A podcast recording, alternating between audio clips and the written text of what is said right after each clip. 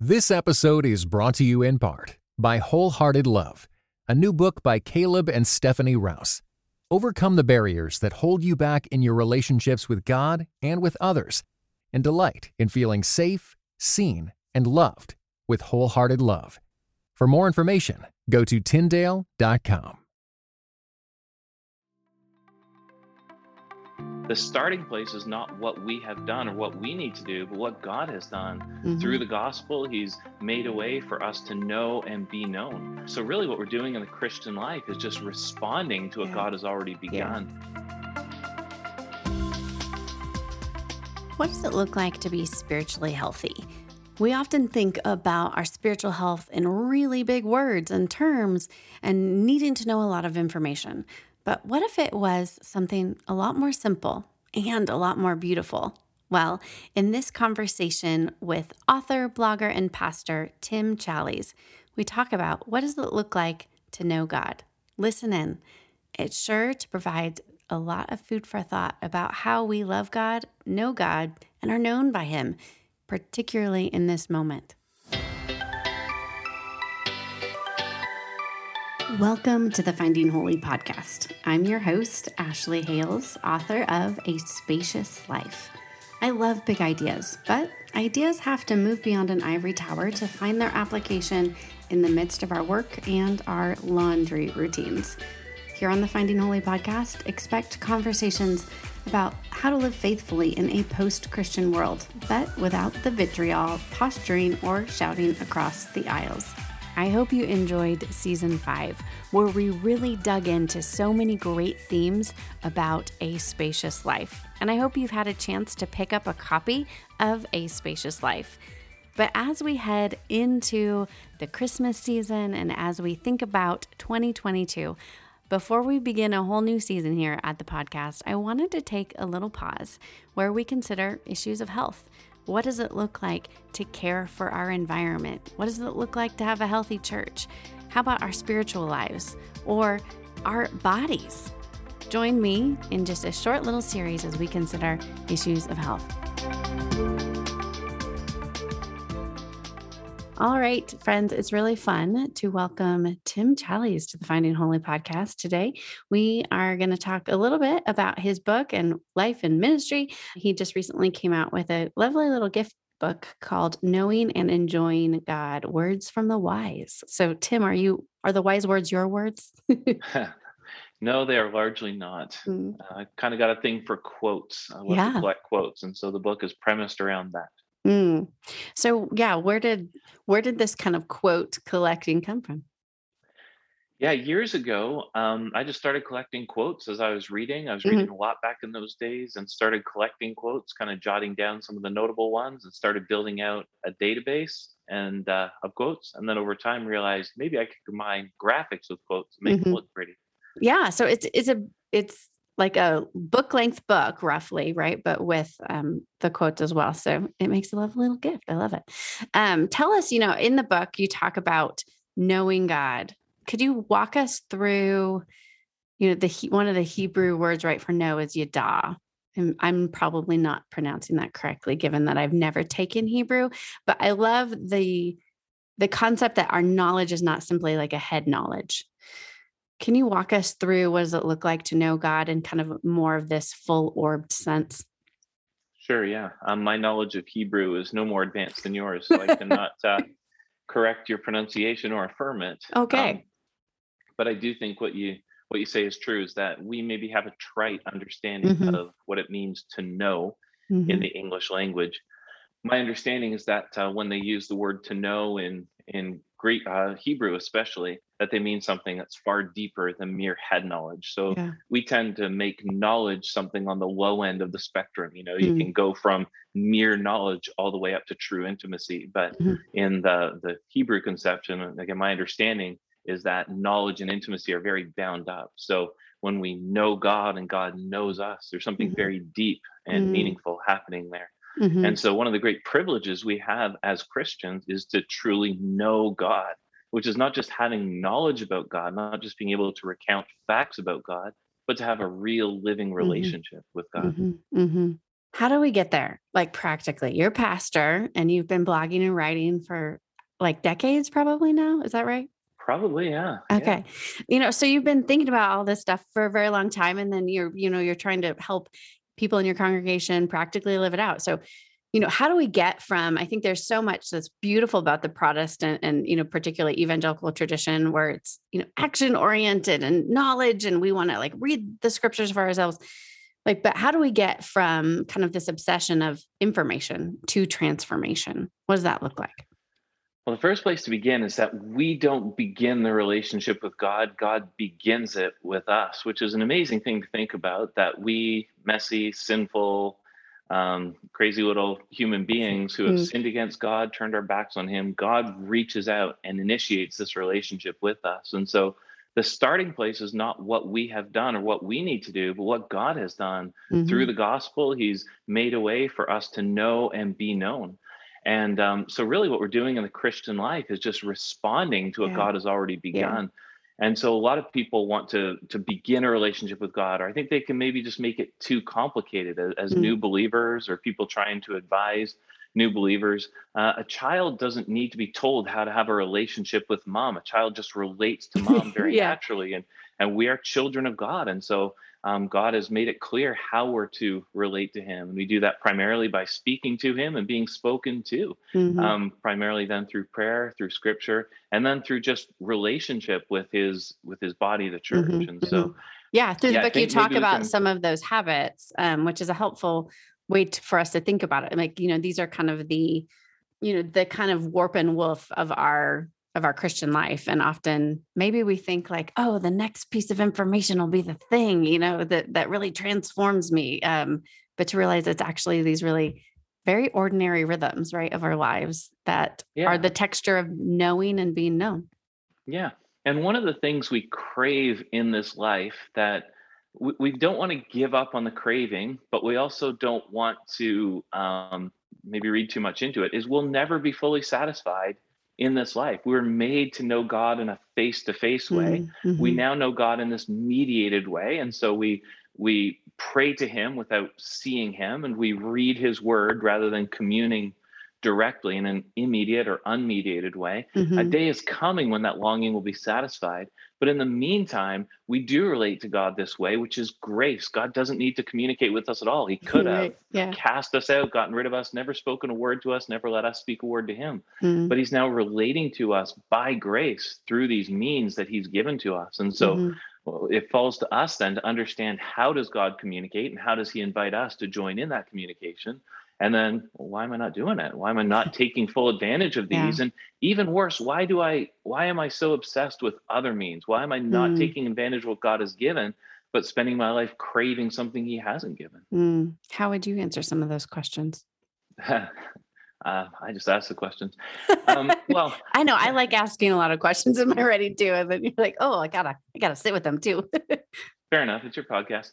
Well, I, I, think there's maybe in the back of my mind, I'm thinking about some of the Christian literature of recent days and how some of it was really premised on a longing for God that should be met outside of the means God has given us. And mm. um, that dissatisfaction we have right now with the means God has given is understandable in the sense that we were made for more, but it's absolutely wrong in the sense that this is what God has given mm-hmm. us. And so we have no right to ask God to speak to us in ways he hasn't. Right. We have no right to try to speak to God in ways he's not invited us to take advantage of. And mm-hmm. so um, the, the joy we have is now just responding in obedience to the ways God directs us to to relate to him. Mm-hmm. Yeah. So what does that, you know, how have you, as you've worked on this book, um, kind of put some of those own habits in place? Have you did something new come up for you, you know, as you were, or just kind of reaffirmed and, you know, the goodness of community in the church and scripture reading and prayer or you know were you being invited into maybe a more full understanding of some of these habits personally as you worked on the book? So the word habits is i think important. Um, there's a lot of talk in culture now about habits about yep. building habits the goodness of habits and i think it's it's good language. It's appropriate language. We've talked about spiritual disciplines right. but really what we're talking about there is simply habits building habits of relating to god and we are people of habits. Very mm-hmm. few of us are are different than our habits would would suggest. And so, uh, the call of the Christian life is to build these habits, these repeated ways of doing things where we speak to God and, and hear from God. And my wife would probably be the first to tell you that I'm a person of who who likes habits and yeah. who likes to build my life around habits to the point of maybe being idolatrous at times. But I had developed habits of relating to God, and I think those were affirmed through writing the book and mm-hmm. through mm-hmm. just reading lots of good quotes from different Christians. Yeah. Um, but one of the things you realize is that the the Christians we regard as the greatest, you know, the ones who have have just been used by God in um, extraordinary ways.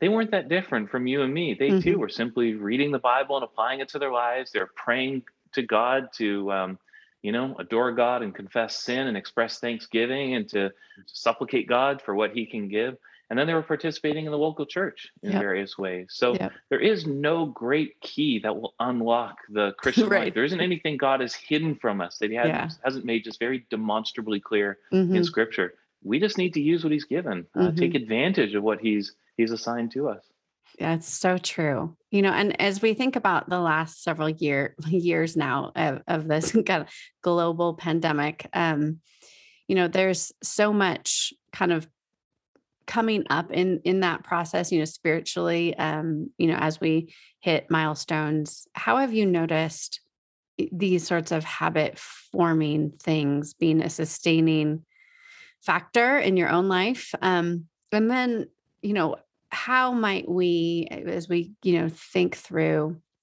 just the grief um, and pain of the last two years and that that life has really turned upside down you know yeah. what kind of encouragement might you give to these means of grace you know for someone listening and and obviously you know you yourself have experienced you know deep grief in the last year um how have you found these formational practices as sustaining for you yeah yeah one of the the phrases I, I used to use a lot and i suppose still do use a lot is when you're at your your best, prepare, prepare for your worst. Mm. Um, the idea being that when times are good, that's the time to establish good habits. And that's the time to prepare for the times when you'll be really challenged. And it was in good times and just clear sailing that I began to establish mm. disciplines of attending church, reading scripture, praying. And um, then we hit very turbulent times. Um, global pandemic swept over the world. And a year ago, the Lord called my 20 year old son to himself and we experienced this profound loss in you know in our family just in, in life and society in general and yeah i was so thankful i've often reflected on how mm-hmm. thankful mm. i was that i came into that mm-hmm. with these habits with these disciplines that god had enabled me by his grace to to build them beforehand mm. um, that's true of doctrine as well of knowing who god is uh, knowing the character of God, the person of God. So when you encounter these these hard times, that's not the time you want to be grappling with how do I relate to God or right. how do is I speak he good? to God? yeah, yeah.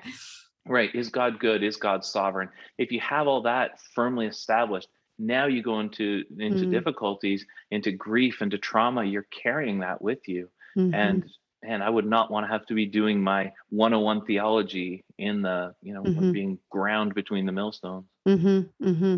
Do you think that that's kind of what's happening in kind of this deconstructive impulse, you know, for lack of a better term, these days, you know, what you might see on Twitter, for instance, you know, that the theology was shaky to begin with, um, or the formational practices were discarded early enough that when suffering comes, there's not much to hold on to. Yeah, I think there's two broad streams there. One would be suffering comes along and people have not prepared themselves to deal with it. They don't have the answers or the habits that will carry them through. The other, uh, apart from the the suffering, would be honestly, I think it's just sexuality. Mm-hmm. Um, they themselves are grappling with what the Bible would call aberrant sexual practices, or their children, perhaps, or someone else they love. And again, their theology, their practice doesn't have enough depth to have to let them mm-hmm. have good answers mm-hmm. to that and be able to grapple with it well and be able to approach it as Christians. And so I think it's when those those forces come against their faith, they realize their faith wasn't strong. They didn't have true saving faith at all. And mm-hmm. so their their faith falls apart, but it begins the, the the wedge is driven in at the point of suffering or I think the point of sexuality mm. often. Mm. Yeah. You're likely a mom who's reheated her cup of coffee at least five times today. Maybe you find yourself the calendar scheduling guru, and as you think ahead about the holiday season, you want to create something magical. But in all the hustle, how do we connect with what really matters? That's where a spacious season comes in.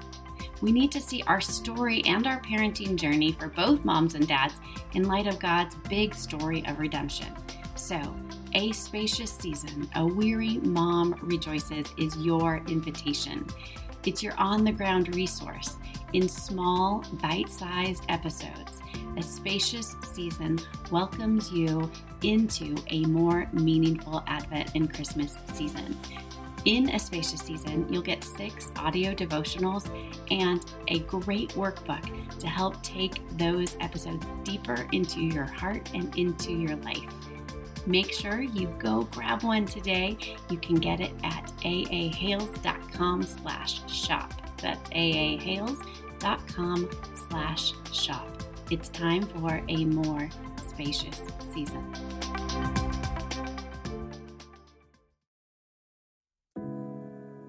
This episode is brought to you in part by Beyond Ordinary Women Ministries, which prepares Christian women for leadership. At Bow, we believe that every woman is a leader because she influences someone. So, whom do you influence? Do you mentor a woman? Serve in the workplace? Or do you lead a small group, teach the Bible, or even lead an entire ministry? No matter who or how many you influence, our free online resources will help equip you. Our videos, podcast episodes, and articles from experienced women leaders will encourage you and perfect your leadership skills. They offer wisdom for dealing with ministry pitfalls, current biblical issues, health for your own soul, and insights for shepherding others well. In addition, Bow offers Bible studies designed to connect women of multiple generations. They provide a challenge to both women new to the Bible and those wanting to dig deeper. Be our guest and browse all of our free resources and low cost Bible studies at beyondordinarywomen.org. How do we maintain hope? Um, you know, for our churches, for our congregations, you know, for um, our institutions in this kind of cultural moment that we're in, where it does feel like things are very much shaken up you know as we think about okay i can maintain these formational practices i can stay connected to god as an individual how might then we think about these formational practices in community and obviously you have a great chapter on the church and the importance of the local church which amen we there's you know there's so much where we can choose you know we can pick and choose what we believe on the internet or follow our favorite celebrity pastors um, instead of just being embedded in a place with a people. But you know how do how might we think about this like corporately? Yeah. There's a very deep deep seed of individualism in the modern western mindset we are yes. very individualistic beings to the point we can't even deconstruct our own individualism. We don't right. see it, we're blind to it, but we look out at the Christian life primarily as an individual pursuit. Yeah. And then society around us that everyone can buy the same cell phone and yet customize it just enough to think mm-hmm. that we've made an individual decision or right, yeah. um, you know you look out at society and just the the different ways people dress or I mean, the tattoo phenomenon, all these things are, um, there's just lots of ways of expressing conformity through what we think is individuality. And that's. I'm sure to some degree, that's always the way it's been. But um, we, we look at the Christian life as if it's an individual pursuit. And then right. we have to tack on this thing called the church. But mm-hmm. the, the Bible really sees it almost completely different from that. Yep. It is primarily yep. a, a corporate pursuit. We as Christians join together in, in the communities made up of individuals. Mm-hmm. And as a community, we approach the Christian life as a community project. We join with God, who is himself communal, Father, Son, yep. Holy Spirit, together in Trinity. We join into the Trinity. We join in, you know, into the fellowship right. that's existed in the Trinity. We join into the church and we embark on this as the, the body of Christ. So, yeah, I think um, one of the things we as Western minded Christians can do is just try to broaden our horizons and yeah. try to diversify our understanding of the faith, um, perhaps by appealing to people whose cultural background yeah. is different and mm may, um, they'll have weaknesses too and blind spots too. We all do, but they may address this one a little bit better and be able to yeah. better uh, help us through it. How do you walk your congregation through some of those things. Like, yeah, it's really hard to like to peel back these layers of individualism and to say, actually, you've been welcomed into this body called the church. It's not something that you just choose because it sounds really great, or you know, it's it's what you have left to do on a Sunday if you don't have a kid soccer game. You know, how do you how do you help people practice that? How do you help change their imaginations towards the actual story of the gospel instead of the story of individualism? Can you solve all of our problems right now? yeah, absolutely. Well, I live in Toronto, which is the most diverse city in the world. And so I'd say our church is maybe 60, at least 60% of the people who attend our church were born in a different country and yeah. came to Canada. And many of them brought a different cultural background. And so not everyone in the church carries that same individual way of looking at the world. On the other hand, once you come to Canada, this is the the water you swim in. And yeah. so I think it's um, I think it's a process of trying to to glean and then try you know from people who come from more uh, from backgrounds where mm-hmm. there is more of a corporate dimension, more of a communal mm-hmm. dimension. Um, at the same time, trying to affirm that you don't need to become fully Canadian, fully North American right. in these ways. That the gospel does not demand that kind of individuality. That's a cultural thing, not a Christian thing. So, mm. learning from one another, joining together in community, and not just to not to change one another necessarily or not to try and change people to become the image mm-hmm. of us but to grow together to become mm-hmm. the image of jesus christ mm. that does really help you know if you have a, a, diverse congregation already people are understanding that the way that they see the world is not the only way to see the world either mm.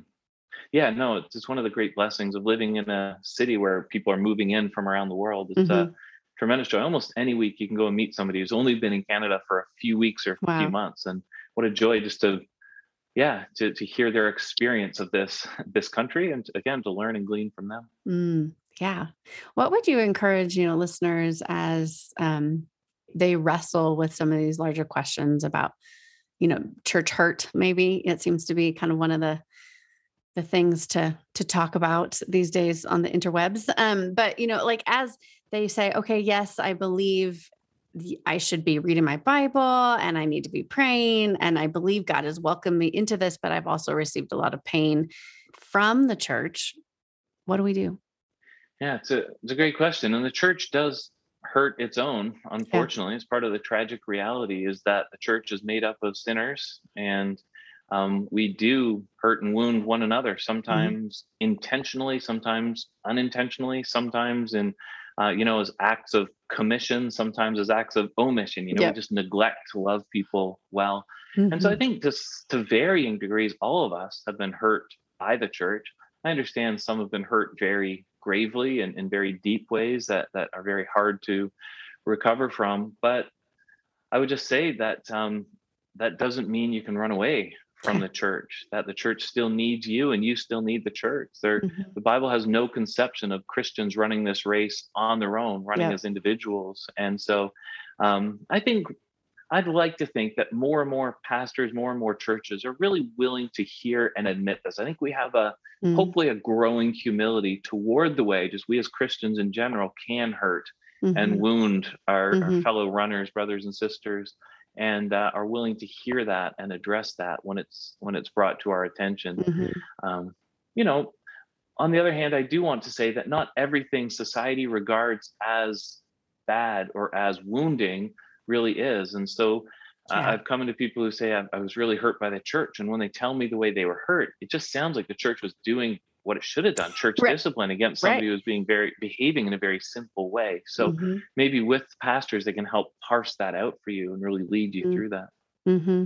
i mean and hopefully too it's it's a sense in which you feel you know someone who's able to to hear critique too i think it, part of this goes back to our, our earlier conversation about individualism is you know we tend to think of the church as another kind of consumer good. And so if it's not like meeting my felt needs at the moment, right, then I can switch it out or or, or check it.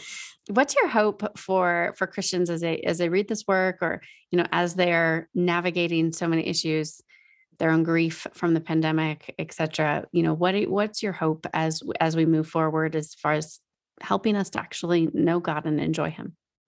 One of the themes in our church over the last couple of years has been simply doing a few things well. Mm. Um, there's maybe a lot of people who really believe they're they're set for the most advanced levels of Christianity, and yet often those people are the ones who have inadvertently let go of the basics. And so I'm hoping this stirs up a love yeah. for for just Christianity 101, just relating yeah, yeah. to God as a child relates to a father, yeah, um, as a created being relates to the creator, and just trying to stir up again that that sense of awe that we can speak to God. God will speak to us.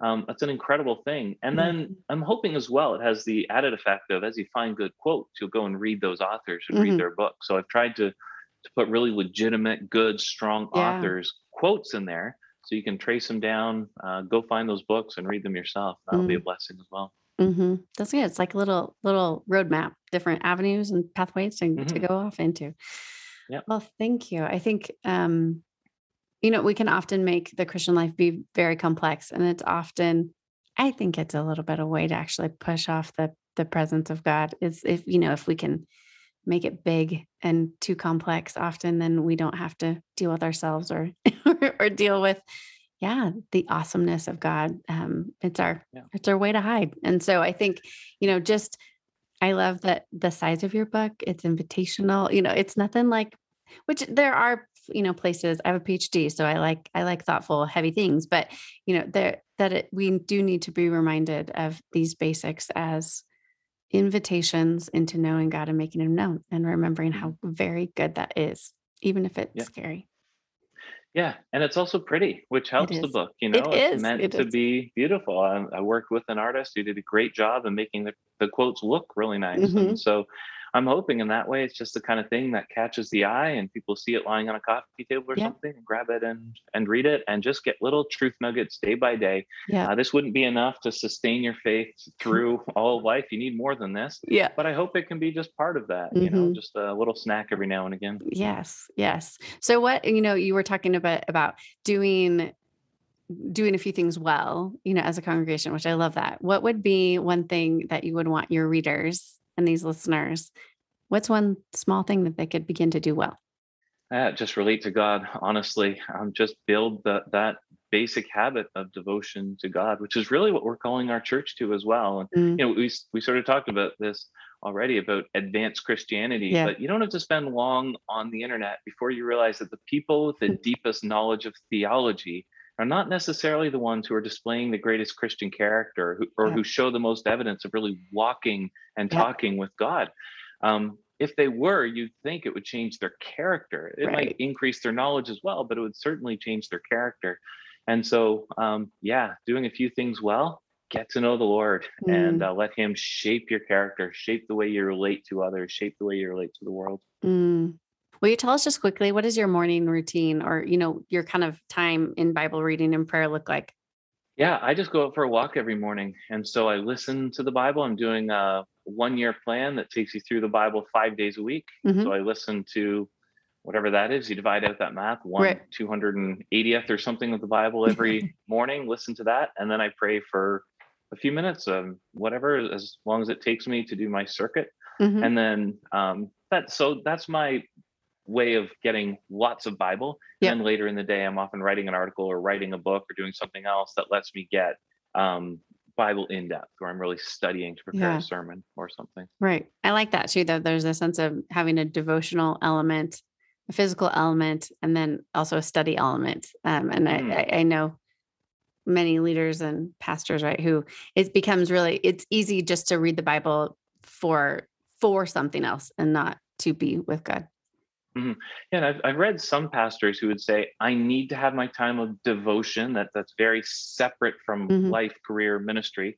And the others, I remember R.C. Sproul saying, I don't do devotions. I right. study the Bible for a living. And that's right. my way of relating right. to God. So I think there's lots of latitude there for different people to express different personalities, different dispositions in in different ways. Um, I think there's a distinction to be made between studying the Bible wide and small or whatever it is. You know, it, you want to read the whole Bible from times. You need to read it in big swaths sometimes to pick mm-hmm. up on the themes, to see the overlap between old and new, those sorts of things. You can't do that if you're only ever reading one verse a day. Right. On the other hand, when you're reading it quickly like that, you don't have time to really hone in mm-hmm. on a few little parts. So that's mm-hmm. where I mm-hmm. think there's there's time to do both. Yeah, I like that. That's good. It, you know, we need a diverse diet. and you know training different like muscles in our in our spirit too i like it that's great well as we conclude i'd love to hear your laundry routine and i ask all my guests this question as a way to talk about habits right and how the small things of our lives build up and what they mean for us so what does your laundry look like well, first, once I sent my kids to college, we learned that laundry is a lie. Um, that was what they told me that you can put all the laundry in one load and nothing bad ever happens. And so I learned from my kids and I've started to adopt that. I just cram it all in the machine and everything turns out fine in the end. Um, I tend to do the laundry because I work in the basement right next to the laundry room. Yeah. And so rather than Aileen coming and going all day, I just kind of chuck in um, nice. loads as I remember it and yeah if we're having a good day we actually remember to put it away if not you know okay. we realize it's it's down here hanging on the line or whatever and yeah we don't have a great routine with it we just do it when it needs to be done there's only yep. three of us around the house now right and uh yeah so it's a little bit easy. less chaotic than yep. when children were small i hear you do you hang up Absolutely. your laundry clothespin it i hang up things that i think are going to shrink okay and i chuck everything else in. And we're still under a heavy masking mandate here. So I got to wash all the masks right every week. We have to use a different detergent because you don't want it to be stinky, you know, even like that. Right. Yeah. So it's got to be unscented. So, you know, that's a complication. Right. Yeah. It's just, yeah. it, who knew that COVID would change our laundry so drastically? if you don't wash them on the gentle setting, then it breaks all the little metal bits in the nose piece. Right. So and then you just have thing. to, right. Yeah. You can give us all the tips on mask watching. Hopefully, we I've won't need to use it expert. forever. uh, well, thank you. It's been a delight to have you. Appreciate your time. Thanks for sticking with Jesus all the way through and showing us how to do so. Thank you.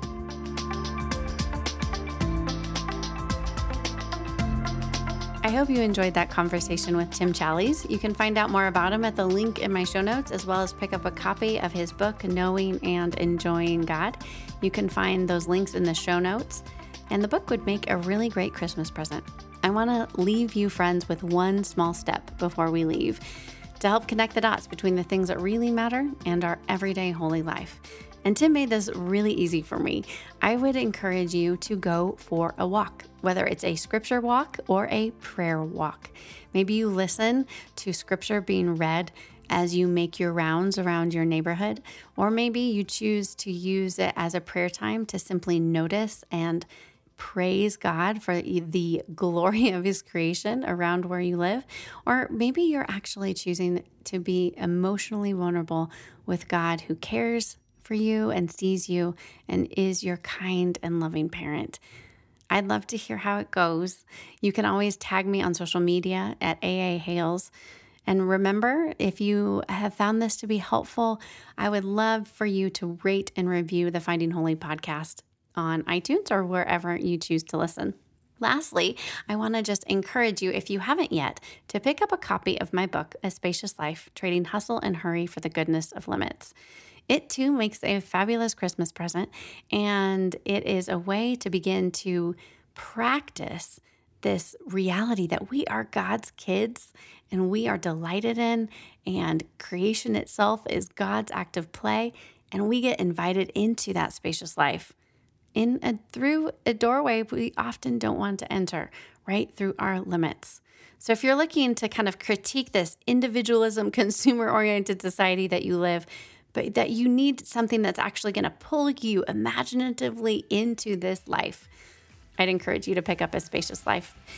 You can find all of that in the show notes or go to aspacious.life for more information. Remember, friends, big things matter, but so does your laundry.